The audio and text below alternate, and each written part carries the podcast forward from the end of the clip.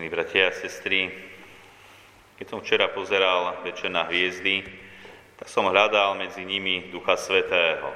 Pravda, že také súhvezdie nie je. To Ducha Svetého som tam nenašiel medzi hviezdami, ale keď som tak pozeral do neba, tak som si uvedomil, hľadiac na tú veľkosť prírody, že v prírode máme štyri síly. Viac ich nie je. Poznáme gravitačnú silu, elektromagnetickú silu, Poznáme silnú a slabú jadrovú silu, ktoré sa nachádzajú si v jadrach atómov. Tieto štyri sily riadia celý svet. Pravda, že niektorá viac, niektorá menej, niektorá na inej úrovni, ale sú iba štyri sily, ktoré vieme odmerať, vieme ich uchopiť, jednoducho sú. Sú od stvorenia sveta, keďže ich stvoril Pán Boh. Ale my, kresťania, poznáme ešte piatú silu, ktorá už nie je taká uchopiteľná, Piatá sila, ktorá sa môže nazývať aj Božou silou alebo Božou mocou, alebo konkrétne silou Ducha Svetého. Táto sila už nie je tak ľahko odmerateľná, nie je tak ľahko uchopiteľná a nedá sa tým vedeckým spôsobom dokázať. A hoci sa nedá vedeckým spôsobom dokázať, predsa vieme, kedy pôsobí medzi nami a vieme, kedy nepôsobí. A istý Atenagoras zadefinoval, alebo istým spôsobom tak opísal, kedy Duch Svetý pôsobí v cirkvi a kedy nie. A hovorí tieto slova. Bez Ducha Svetého je Boh ďaleko a Kristus patrí minulosti. Evanílium je mŕtvou literou a církev jednoduchou organizáciou. Autorita je mocou a misie propagandou. Kult je archaizmom a mravný život je otrockým podriadovaním sa. To všetko je, keď nie je Duch Svetý. Takáto je církev, keď v nej chýba to pôsobenie Ducha Svetého. A naopak, hovorí tento Atenagoras, všetko sa mení so Svetým Duchom a v ňom. Všetko sa zušľachtuje a všetkému sa vlieva život.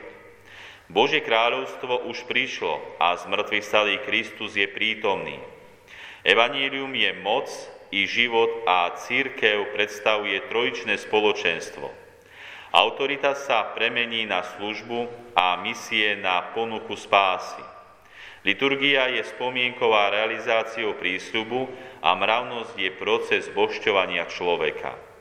Toto všetko sa mení, keď prichádza Duch Svetý, keď prichádza tá akoby piatá moc do církvy. Ale nie len Duch Svetý prichádza do církvy a pôsobí v církvi, ale Duch Svetý pôsobí, ho mal by pôsobiť v živote každého jedného kresťana.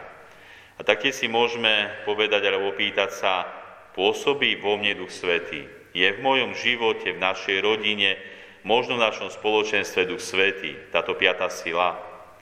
A tá odpoveď nám môže dať aj dnešné druhé čítanie od Apoštola Pavla Galackej církvi.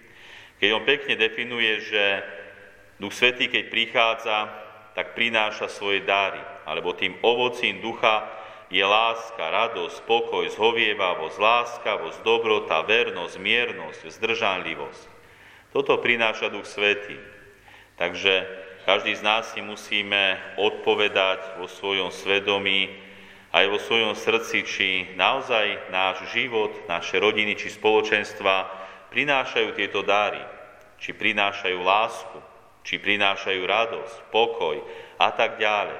Na toto sa už dá veľmi ľahko a veľmi jasne odpovedať. Ak naše životy tieto dary prinášajú, tak je dobré.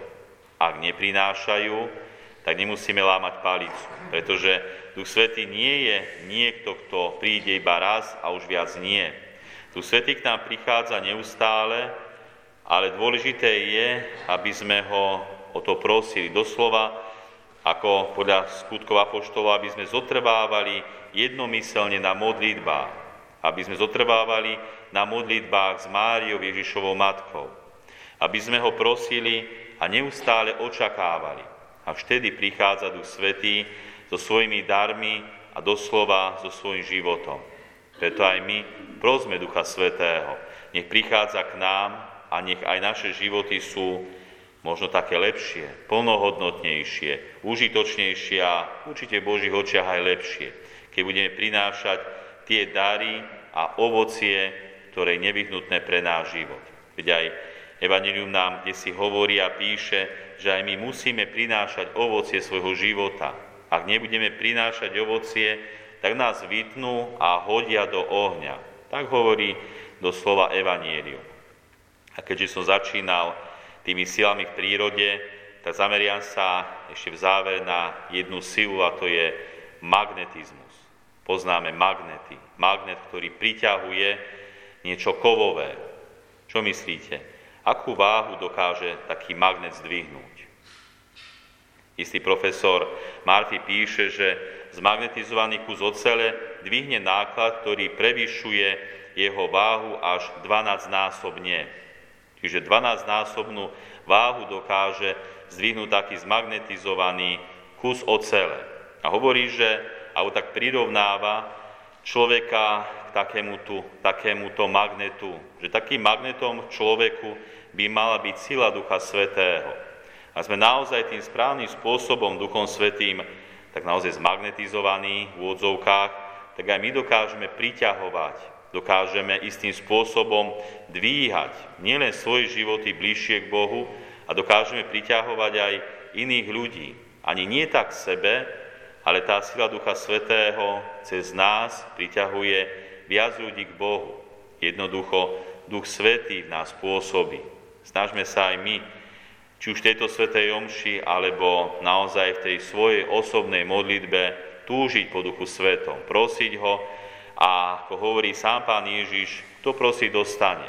Prosme úprimne, prosme neochvejne a verím, že Duch Svetý k nám príde so svojimi dármi. Amen.